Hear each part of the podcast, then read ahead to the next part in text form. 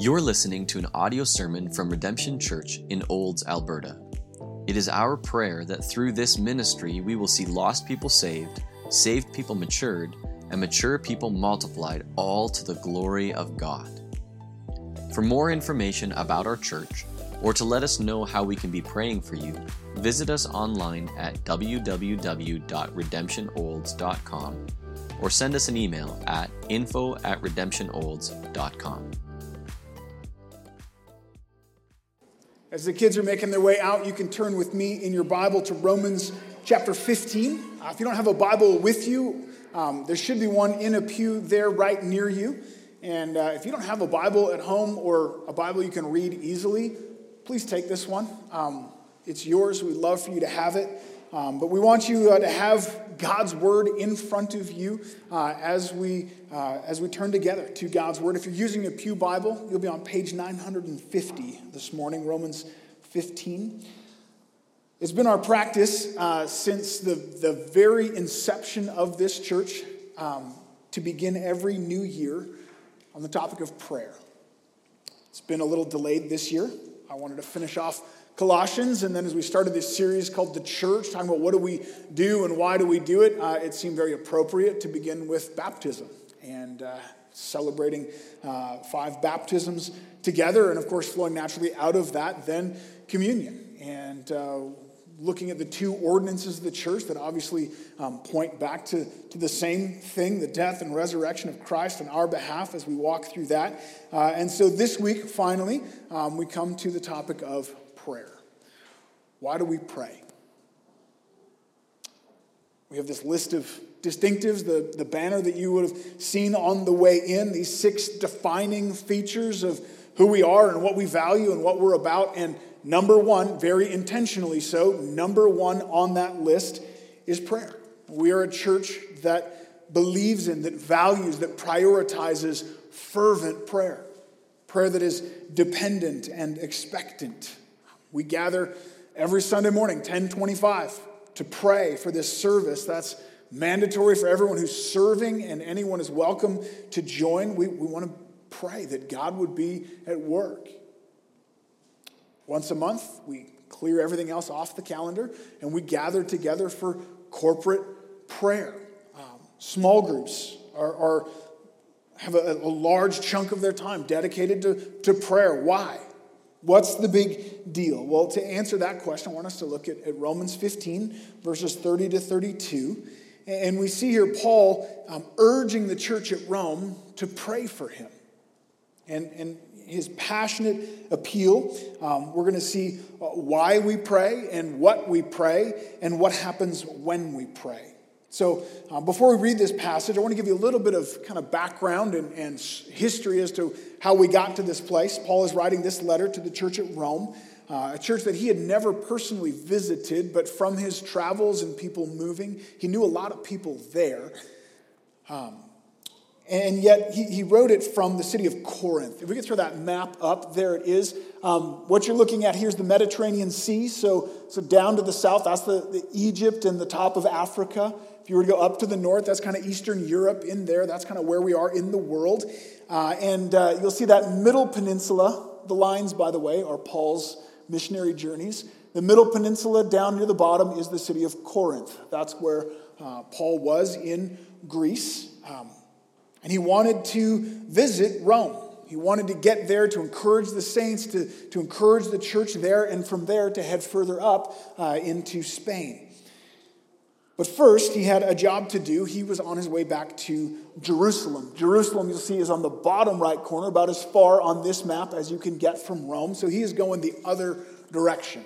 And so um, before he leaves Corinth, he, he sends this letter off to Rome because he's already most of the way there to kind of let them know hey, I'm coming to visit. I want you to you know, have this, this body of teaching, of, of doctrine. I want you to know that I'm, that I'm coming soon. Um, but first, his plan is to go back to Jerusalem because there was a famine in uh, Israel and the church in Jerusalem was in need. And so, Paul, as he had traveled through uh, Achaia, that's the area up above Greece, and through Greece, he had collected offerings um, from the, the Gentile churches to bring back to help the church in Rome to encourage the saints there. Uh, and so here he's writing this letter, and uh, as he comes to near the end of the letter, he's asking them to pray for that journey as he heads back to Jerusalem. So that's, that's what we're looking at. Um, Romans 15, I'm going to start reading in verse 30. He says, I appeal to you, brothers, by our Lord Jesus Christ and by the love of the Spirit, to strive together with me in your prayers to God on my behalf, that I may be delivered from the unbelievers in Judea and that my service for Jerusalem may be acceptable to the saints, so that by God's will I may come to you with joy and be refreshed in your company. Would you pray with me? Father, we come this morning to your word. So thankful that you have given us your truth written down in black and white, that we can come to it again and again, that we can study it, that we can know it. And yet, God, we just confess the hardness of our hearts. Lord, would you give us eyes to see your truth? Would you help us to come together um, in humility before your word? Lord, we cry out with the disciples from so many years ago teach us to pray. Lord, we value prayer, and yet, God, we confess we are so often weak in prayer. Would you use your word this morning, your spirit be at work, that you would make us a people of prayer, that you would build us up in this, Father? We ask in Jesus' name. Amen. As I mentioned before, so look at this passage. The first thing we see here uh, is why we pray. Paul pleads with them. He's using strong, passionate language. I appeal to you, brothers. Other translations have, I urge you. And then he points them to the, the motivation to pray. I urge you by our Lord Jesus Christ. That's the, the weight behind this. Um, there's two there, actually. The next is I urge you um, by the love of the Spirit. We'll get to that in a minute, but one at a time. Um, so, first, he urges them by the Lord Jesus Christ. That is the weight behind it. That's the motivation. That's the, the, the, the push to this urging to pray.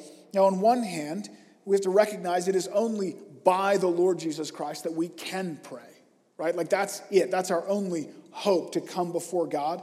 Um, this very letter to the Romans is so clear on that. If we're just to, to scan through the, the whole thrust of this letter, Romans 1.18, the, the wrath of God is revealed from heaven against all ungodliness and unrighteousness of men who by their unrighteousness suppress the truth. Um, we are sinners, and God is wrathful against sin. You, you don't just walk as a sinner into the presence of God and begin asking for things. That doesn't end well. Um, he goes on to say, Romans 3.10, um, as it is written, none is righteous, no, not one. No one understands, no one seeks for God. All have turned aside. Together they become worthless. No one does good, not even one. That's us. We've turned our backs on God. We've gone our own way. We essentially have declared our freedom from Him and said, I will be God. I will do what I want to do. And for that we deserve His wrath.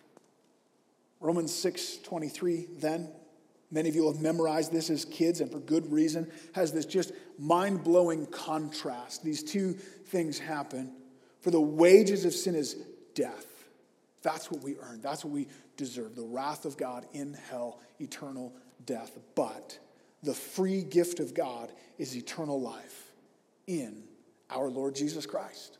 That, that's it. That's our only hope, this free gift of God in our Lord Jesus Christ. It is only in Christ that we have life. It's only in Christ that we have any, any chance of standing before God for any purpose because of his death on the cross, the forgiveness of sin. We who were God's enemies have been reconciled to God, have been made his children, and then, like children of a good father, we're welcomed into his presence.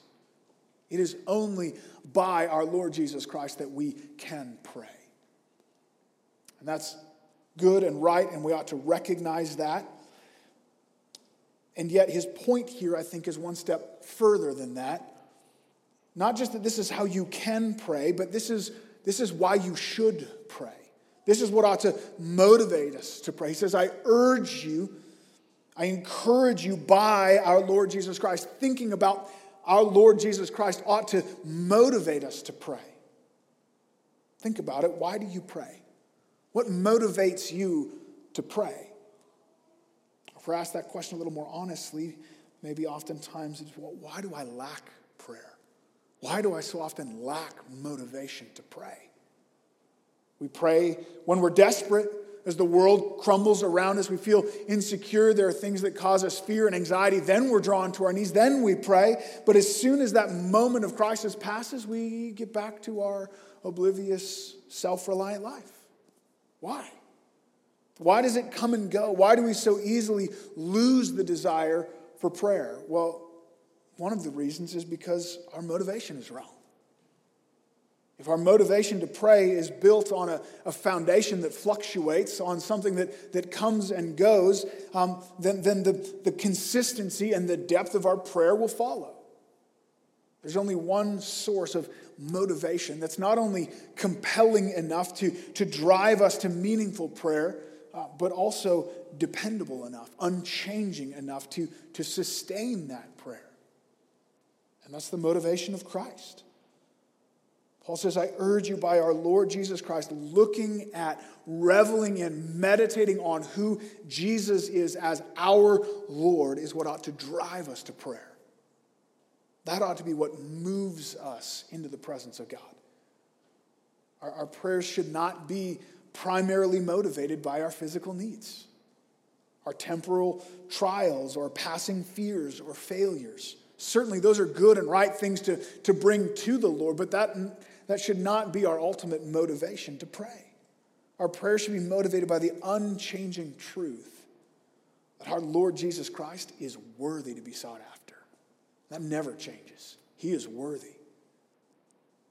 No matter what I lack on this earth, no matter what causes me fear or anxiety or trials or troubles, my greatest need is more of Christ. And at the very same time and to the very same degree, when everything in my life is going great and I lack nothing and it's smooth sailing, my greatest need is more of Christ. Psalm 73, uh, 25, 26, David says, Whom have I in heaven but you? There's nothing on earth that I desire beside you. My flesh and my heart may fail, but God is the strength of my heart and my portion forever. I love that, my portion. He is my full helping. He is the meal that satisfies. That's what I need. I need more of God. Psalm 63 1, David says, Oh God, you are my God. Earnestly I seek you. My soul thirsts for you. My flesh faints for you in a dry and weary land where there is no water. So I've, I've looked upon you in your sanctuary, beholding your power and your glory. Listen to this because your steadfast love is better than life. Do you believe that? Because your steadfast love is better than life. My lips will praise you, so I will bless you as long as I live. In your name, I will lift up my hands. My soul will be satisfied as with fat and rich food, and my mouth will praise you with joyful lips. David gets it. God is my portion. He is my hope. That's what I need more of Him. He is worthy to be sought after.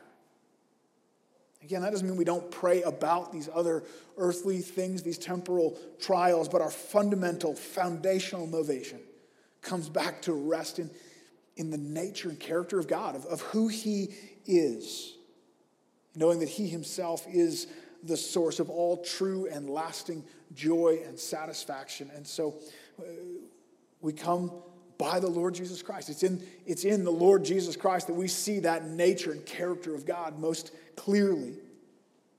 So, why do we pray? We pray because our Lord Jesus Christ is worthy. He's worth seeking after, He's worth knowing, He's worth pursuing. Secondly, Paul adds this other layer of motivation. He says, I appeal to you by the Lord Jesus Christ and by the love of the Spirit. Now, as we talk about prayer, there's a helpful little theology of prayer just kind of dropped in here. Um, as you look at this passage, did you notice the Trinity? It's all there. um, so often. I encourage you, just mark those out as you see it. People talk like, oh, there's no Trinity in the Bible. Get real. It is everywhere. It's everywhere. And here it is again. By our Lord Jesus Christ, by the Spirit, in your prayers to God. Um, helpful, like I said, little theology of prayer. Um, it's a bit of a, a, cultural thing. We tend to teach our children to pray, Dear Jesus. I, I think because Jesus is kind of the most tangible, understandable, graspable person of the Trinity. We feel like that's a little easier for them.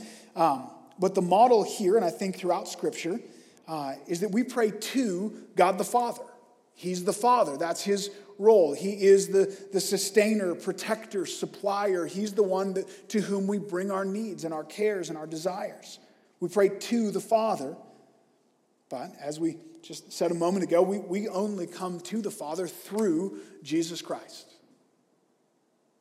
It is by his work on the cross that we have access to the Father, that we can pray. That's why we say, in Jesus' name. I hope that doesn't just become an empty, hollow thing that we say, but, but recognizing that we come um, in the name of Jesus.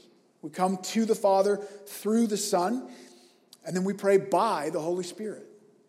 It's the Holy Spirit who, who works in us as we pray. Romans 8, uh, 8 26 says the, the Spirit helps us in our weakness when we don't know how to pray. He empowers us. The whole Trinity is, is involved in our prayers, but each with their own role, each with their own place. And so, biblically, as we think about prayer, we pray to the Father through the Son with the help of the Holy Spirit. And, and I think that is exactly what Paul is talking about here um, when he urges them to pray by the love of the Holy Spirit. Um, on the face of it, as we read that sentence that's a little bit confusing. What does he mean? It's, it's so imprecise, and there's lots of debate around this the, love of the Holy Spirit. Um, it could mean three things, really. Um, it, it could be the love that we have for the Holy Spirit by the love of the Spirit, or it could be the, the love the Holy Spirit has for us, or um, the love that the Holy Spirit puts in us. So, any three of those could kind of fit in this phrase, the love of the Spirit. Um, if we push a little deeper, um, the Greek grammar actually doesn't allow the first one. It doesn't allow for the Holy Spirit to be the object of our love. That would be in a different noun tense there. You can talk to me after if you want more on that.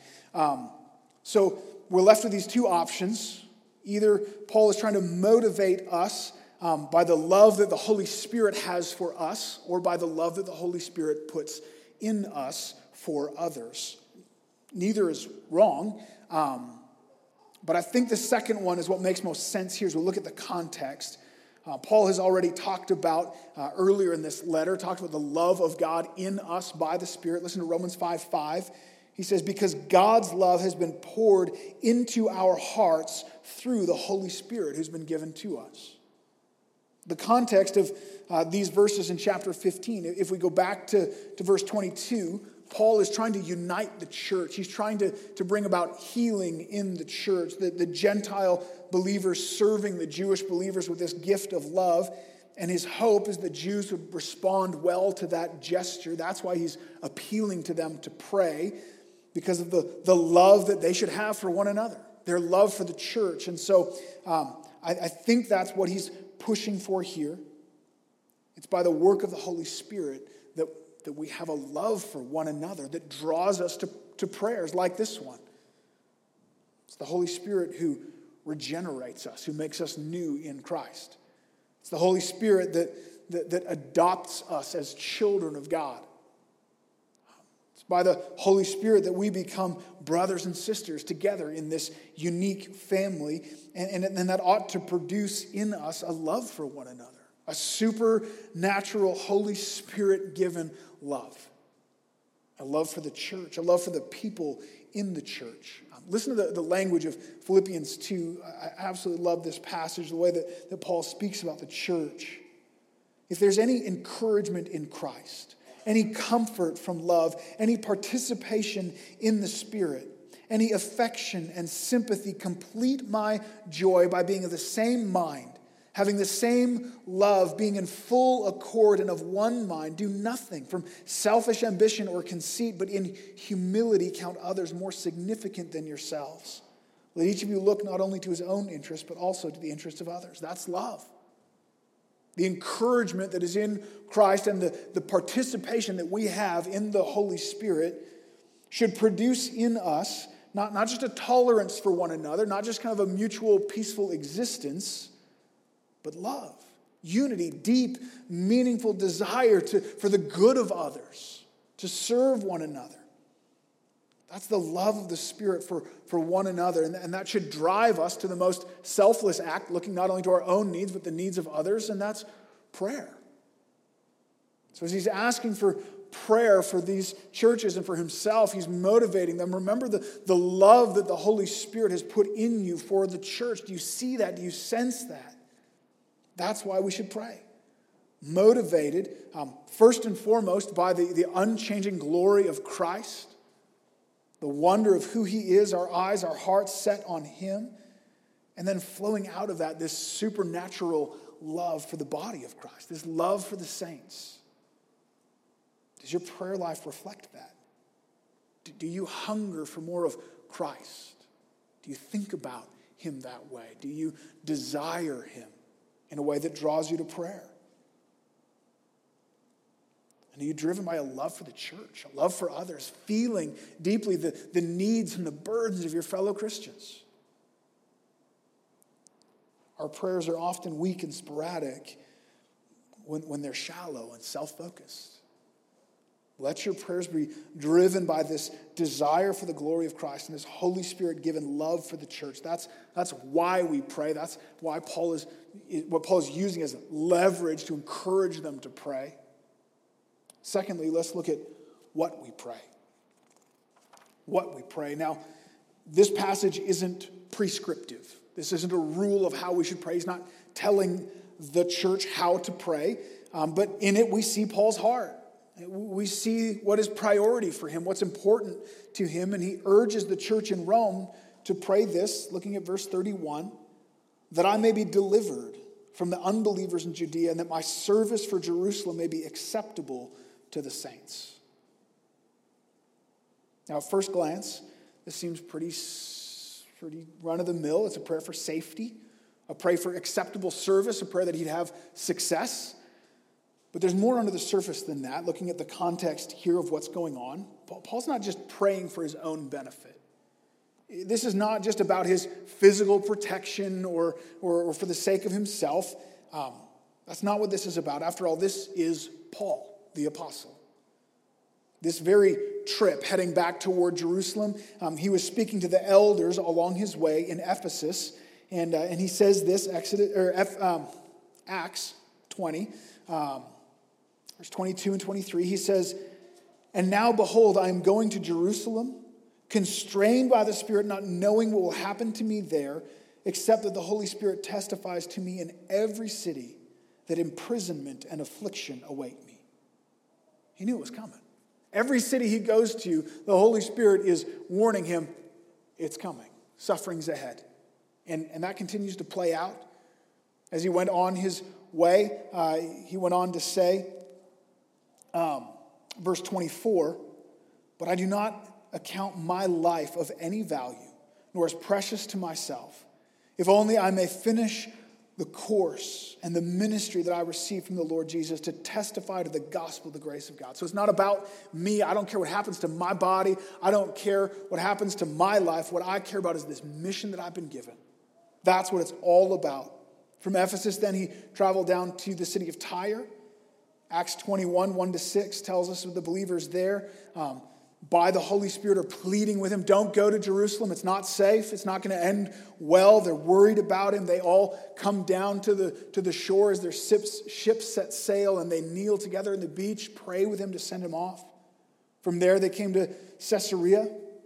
Acts 21, 10, it says this While we were staying for many days, a prophet named Agabus came down from Judea, and coming to us, he took Paul's belt and he bound his own feet and hands and said, Thus says the Holy Spirit, This is how the Jews at Jerusalem will bind the man who owns this belt and deliver him to the hands of the Gentiles.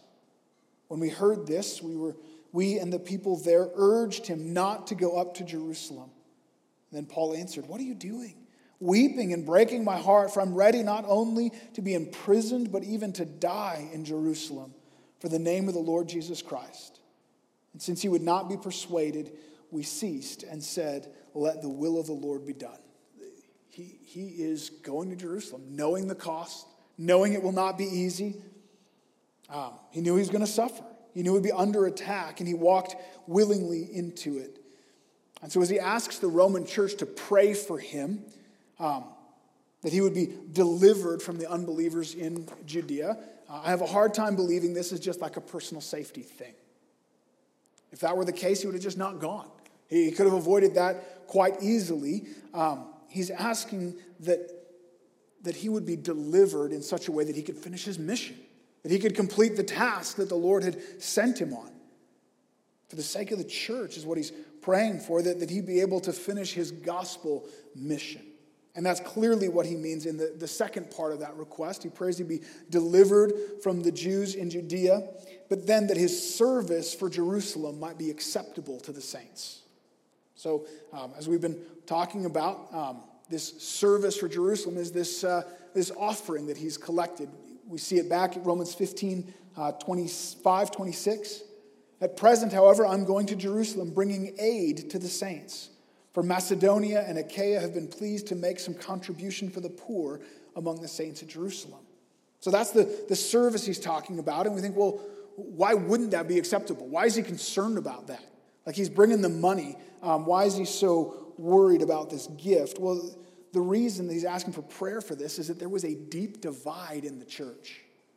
As you might expect, the saints in Jerusalem were Jewish believers primarily. Those who had grown up following the, the laws of Moses and going to the temple and making the sacrifices and, and keeping kosher and doing all of these things as they awaited the coming Messiah. But even though when Jesus came, he fulfilled that Mosaic law. He, he brought it to completion. Um, and so that, that covenant of Moses is no longer in effect. Jesus was the, the answer, the, the fulfillment of all of its promises. And so Jesus set that aside and put in the, the new covenant in Christ.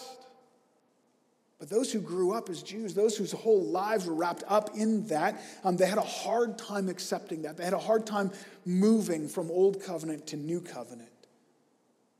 And specifically, they had a hard time giving up the food laws and the circumcision. Those were things that they had always done, they saw as important, as obedient to God. And so there's this tension, there's this discomfort as the, the Gentiles, these non Jews who've been, who've been eating pork and doing their thing, um, they're now coming into the new covenant. They're, they're made part of this new family and they don't follow any of these laws and, and they feel like intruders. They feel like they're, they're destroying their heritage. The Jews in Jerusalem who are believers now are, are wrestling with that. And even though that is what Christ had brought about, the, the Gentiles were right in this case. To the Jews, they, they felt threatened. And even Paul, who was once this great respected Pharisee who's now become the, uh, the apostle to the Gentiles, felt like a traitor to them. Can we trust this guy? He's given up our, our way of life, he's turned his back on all of our traditions. And so, as Paul is bringing this gift, to the or from the Gentiles to the Jewish Christians. He's worried. Are they, are they going to receive this gift? Um, he's trying to heal this wound. He's trying to bring unity and peace, but I'm sure he's, he's wondering um, are, are, they going to see this as a, as a bribe? Are they going to see this as, as, as being less than the, the Gentiles if the Gentiles help them? Is this an endorsement of Paul if we receive this money? Um, and, and so he's concerned about it. I love, um, Calvin points out that even speaking of these misguided Jewish Christians who were clearly in the wrong, um, Paul still calls them the saints in Jerusalem. They were in error, holding to those old laws, causing painful division in the church, and yet Paul is generous toward them. He's kind toward them in the way he speaks. Now, he does have stronger words for the, the Judaizers, the false teachers who are really forceful on this, but here in this confusion, he's gentle. He's gracious toward them. He wants to restore unity. He wants to bring healing. That is what he's asking these believers in Rome to pray for.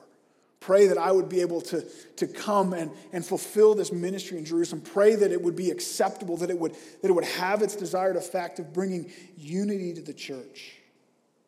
Again, this passage doesn't teach us that this is all we should pray for, not by any means, but, but certainly something we should pray for. This was high on Paul's list is the unity of the church. Um, no secret, it's been a rough year, rough couple of years. Um, unity has been difficult. We try to navigate some murky water, some things we've never had to navigate before. We have different people with, with different perspectives of what's going on in this world and different convictions of how we ought to respond to it. I don't think a single one of us has got it absolutely right. And once again, I am so thankful. This has not been more divisive in our church. This has not been um, a, a significant issue. I think for the most part, we have weathered the storm very well, though I know that has been a challenge and a struggle for many of you. I hope, I pray, we're in the last weeks of talking about COVID, and this is going to be a thing of the past, but maybe not. And let's just be honest if that is the case, there'll be something next. Um, this won't be the end of our trials and the testing of our unity as the church, not by any means. And so we need to continue to, to learn from this, to grow from this. We need to pray for the church. We join Paul in urging you, pleading with you by our Lord Jesus Christ, by the, the love of the Holy Spirit in you for the church to pray for unity, pray for reconciliation. Strive together in prayer for, for loving fellowship, for Christ centered unity. We need to be able to identify what are primary issues. If, if we disagree over who Jesus is, is Jesus God? Um, we have an issue we need to settle. We can't carry on, we can't move forward together if we don't agree on that. And secondary issues that maybe we can still serve arm in arm, understanding our brothers and sisters and, and loving one another in spite of these lesser disagreements. So um, that's a significant thing we ought to be praying for, praying for the unity of the church, praying for our, our brothers and sisters in that way. Looking then at verse 32, we've seen why we pray and what we pray. Verse 32 then um, looks at what happens when we pray. It's such an interesting passage of Scripture. Paul says, Pray so that by God's will I may come to you with joy and be refreshed in your company. This short verse um, speaks of two aspects of what happens when we pray. It gives a, a very interesting insight in, into both the, the outward effect of prayer, but also an inward effect of prayer. Let's look first at the, the outward effect. Um, when we pray, God answers. God answers.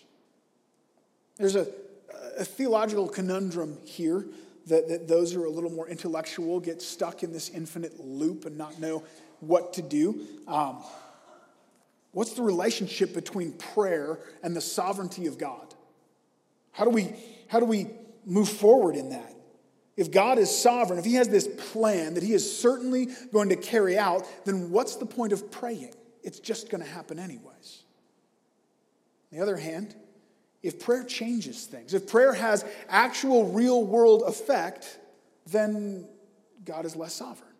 Then he's not really in control if he changes based on my prayers. And so we have this, this deadlock, and, and it comes because of two different um, misunderstandings, two different errors. The first, is, I think, is a, a shallow and, and overly simplistic understanding of the sovereignty of God. This kind of one dimensional understanding of God's sovereignty. And in that understanding, God just is sovereign and, and, and, and it's set. Everything is absolutely deterministic. And, and so we try to rescue prayer in saying prayer doesn't change God, prayer just changes us. It brings us in line with where God is already going. And, and that's not wrong. Prayer absolutely does change us. But as we look at Scripture, I don't think that satisfies Scripture. Scripture clearly teaches that God answers prayer, that prayer matters. Um, James 1 5. If any of you lacks wisdom, let him ask God, who gives generously to all without reproach, and it will be given to him. Ask God, and he will give it. Matthew 7 1. I think that's 7 11. Um, says, How much more will your Father who is in heaven give good things to those who ask? If you ask, God will give. James 4 2 has the other side of that. It says, You don't have because you don't ask. Our prayer matters. God responds to prayers in, in very real ways. There's a cause and effect nature to our prayers throughout Scripture. The other error I think we have is a very feeble view of God. We assume that, that, that if God answers prayer, then he must not be all that sovereign. He must be a little bit lesser. One author went so far as to say this listen closely prayer does not change God's purpose and plans, but it releases them and permits God to do in, for, and through us all that which his infinite love and wisdom wants to do, but, with, um, but which, because of a lack of prayer, he has not been able to do. Prayer gives God the opportunity to do for us what he wants to do. We should not think that God can do whatever he wants to do without our aid. He cannot. So prayer then becomes us helping God. God has all these things that he would love to do, and he's just hoping someone will pray so that he's freed to do it. That is not the God of the Bible. That is not the God of the Bible sitting back, wringing his hands, um, hoping for help. Right? He will accomplish all his plans. Isaiah 46, 9 and 10. God hangs his very deity on this fact. Remember the former things of old. I am God, and there is no other. I am God, and there is none like me. And he says, This is what that looks like, declaring the end from the beginning.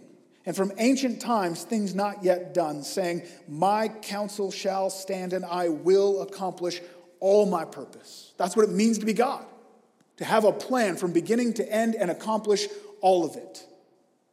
Another example is Job 42 2. Very simple. I know that you can do all things and that no purpose of yours can be thwarted. God does what God wants. He doesn't need us, He's not waiting on us. Jesus taught in Matthew 10 not a sparrow falls to the ground, nor a hair from your head without the Father and His will. That's sovereignty. Um, Psalm 19.1, the dice is cast into the lap and the Lord decides it's every decision. Um, it's pervasive, it's everything, it's complete, it's unstoppable, it's unchangeable. He is absolutely the sovereign. So then why pray? What happens when we pray? Is God sovereign or do our prayers matter? Well, verse 32, Paul says, yes. Yes. He, he, he talks about the will of God and prayer side by side, not a hint of conflict. Look at it. He's asking them to pray so that by God's will I may come to you. Pray so that God's will would be accomplished. Now, I think we can assume a little bit of humility here on Paul's behalf. I don't think he's claiming to know for certain God's specific will in this situation, and yet he's asking he doesn't, he doesn't put God's will and prayer on, on opposition to one another.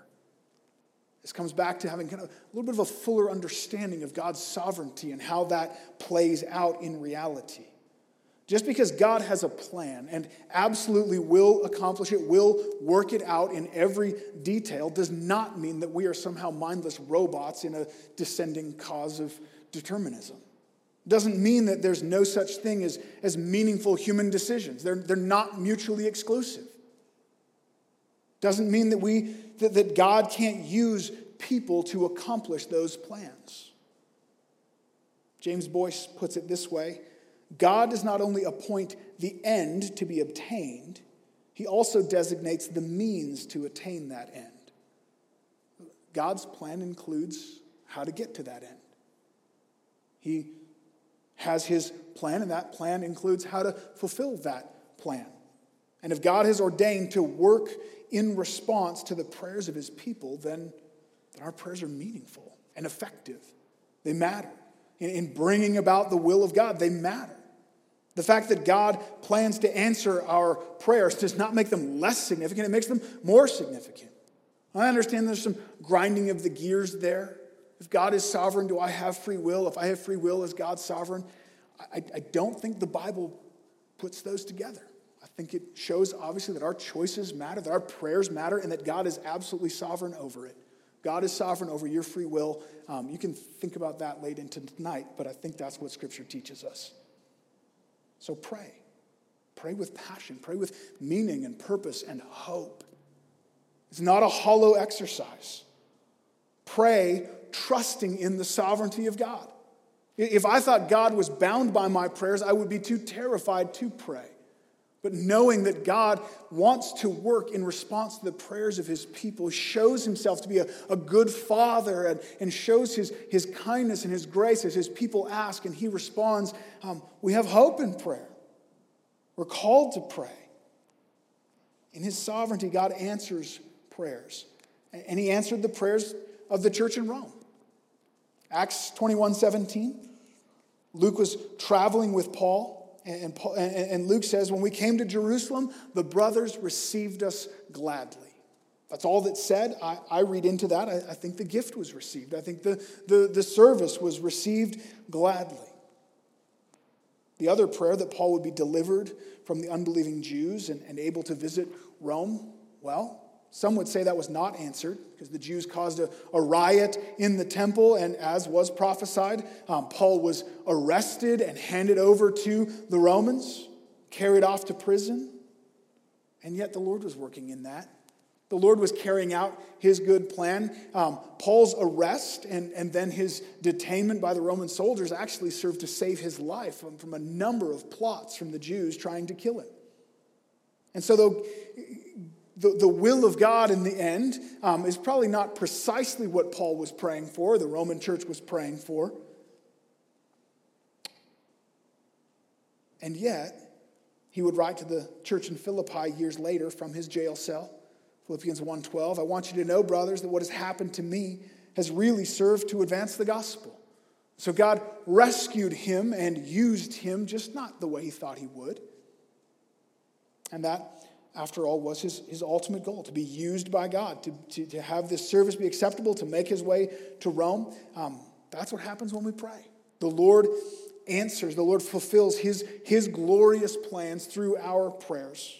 He doesn't answer every prayer with yes, he doesn't answer every prayer quite the way we think he might. His wisdom is unsearchable, greater than ours. But the Lord answers prayer. There's another thing that happens when we pray, and that's the internal effect of prayer. When we pray, God unites our hearts together. He tells them to pray so that by God's will I may come to you with joy and be refreshed in your company. Now, they were praying for unity in the church between the, the Jews and the, the Gentiles, but look at the unity this creates between them in the church in Rome and, and between, between the church in Rome and Paul. He's telling them, join me in prayer for these things so that when God answers, we'll have joy together. We'll be refreshed together in them. This is what he's talking about over in, in 2 Corinthians 1.11. He says, you also must help us by prayer so that many will give thanks on our behalf for the blessing granted to us through the prayers of many. When we share in the labor of prayer together, we share in the joy of the answer. Praying together unites our hearts in a, in a unique way.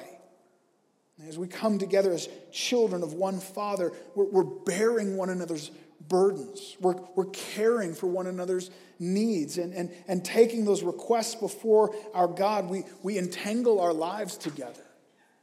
We begin to weep with those who, who weep in sorrow. We rejoice with those who rejoice. As we pray, you know, many of you have been praying all week for, for John and Laura and little Owen, and, and, and as God restores them to health, those who were desperate on their knees in prayer will have a joy together.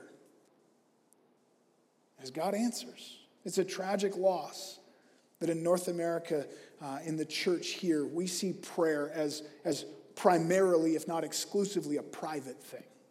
It's a personal thing. Don't get me wrong, you absolutely should have your own quiet, personal prayer life. But I think it's significant as you look through the book of Acts, as you look at the early church, um, they prayed together.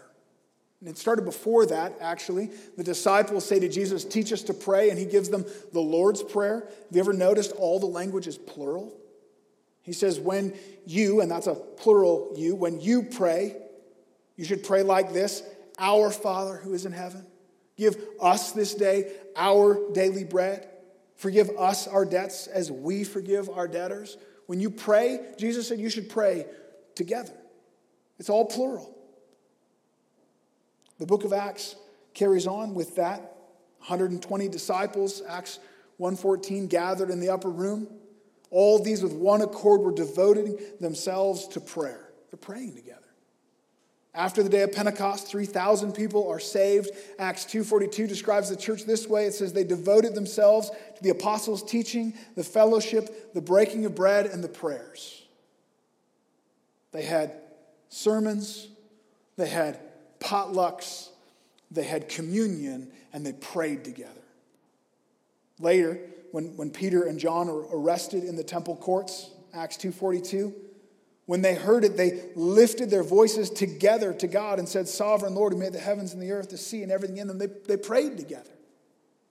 Another occasion, Acts 12 12, as Peter's released from jail, says he went to the house of Mary, the mother of John, whose name was Mark, and there they were gathered together and praying. The early church spent a lot of time um, not just praying for the same things, not just praying for one another, but doing it together. Corporate prayer was an essential part of their church life. I think we need to grow in that. Once a month, we have our, our corporate prayer gathering called Fresh Encounter, and, and, and it's a fantastic evening together. I'm so thankful for those who are, uh, who are faithful to that. Um, that is a, a rich evening of blessing as we come together.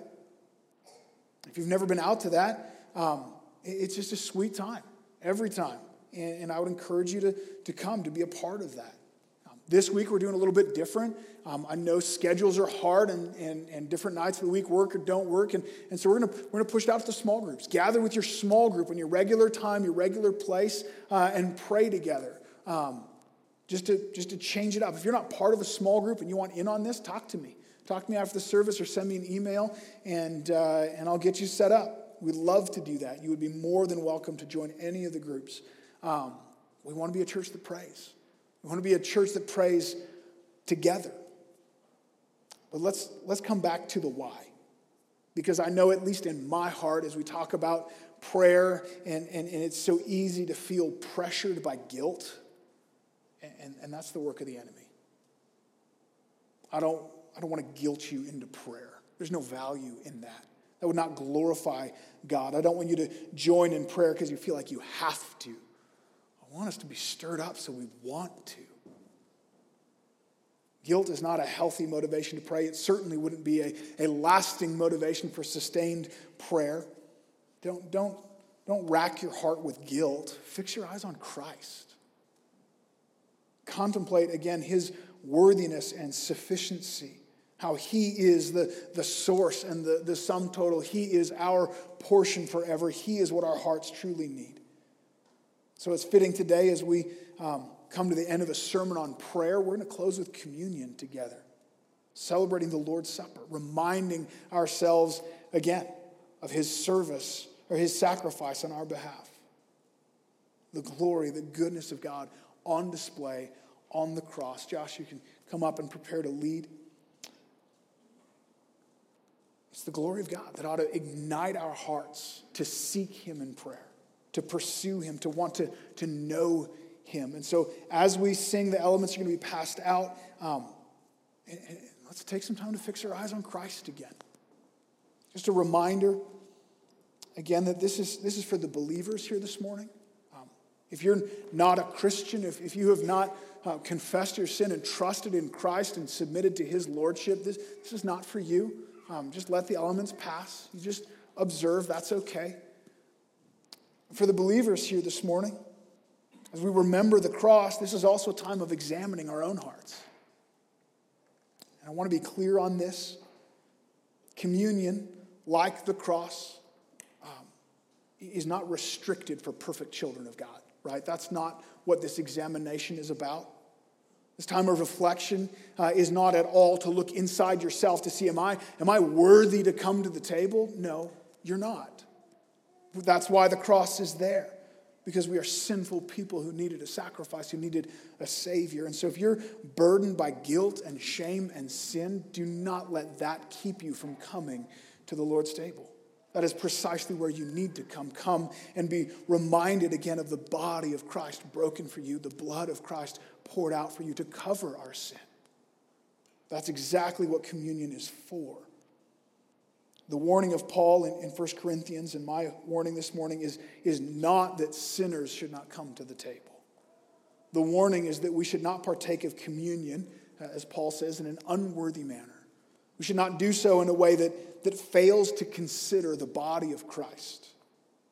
If you call yourself a believer and you're living in unrepentant sin, disobedience to Christ that you're holding on to, that you're not willing to give up, that you're protecting, you're not willing to turn from it, that's a failure to understand the body of Christ. That's a failure to understand what happened at the cross. A hard and unrepentant heart is what is inconsistent with the practice of communion. And so, specifically, Paul talks about the sin of, of division between brothers. As one example, bitterness, anger, unforgiveness that you're holding on to and saying, No, God, I deserve this. I'm not giving it up. That's, that's what needs to cause us to stop and question. That's what was happening in Corinth, and as a result of God's judgment, some were sick and even died. And so this morning, um, maybe you need to repent. You need to surrender again to the Lord. And it might be that you need to pass on communion this morning and to live out that repentance and reconciliation. You may have to repent not only toward God, but toward another brother or sister and, and reconcile that relationship. But let me reiterate again um, those who are broken over their guilt and sin, who come in repentance, that's precisely what this is for. To be reminded again of the grace of God in the death, burial, and resurrection of our Lord. Um, because of his death, we have life. So would you stand? Let's sing together as we as we contemplate this wonderful gift of our God.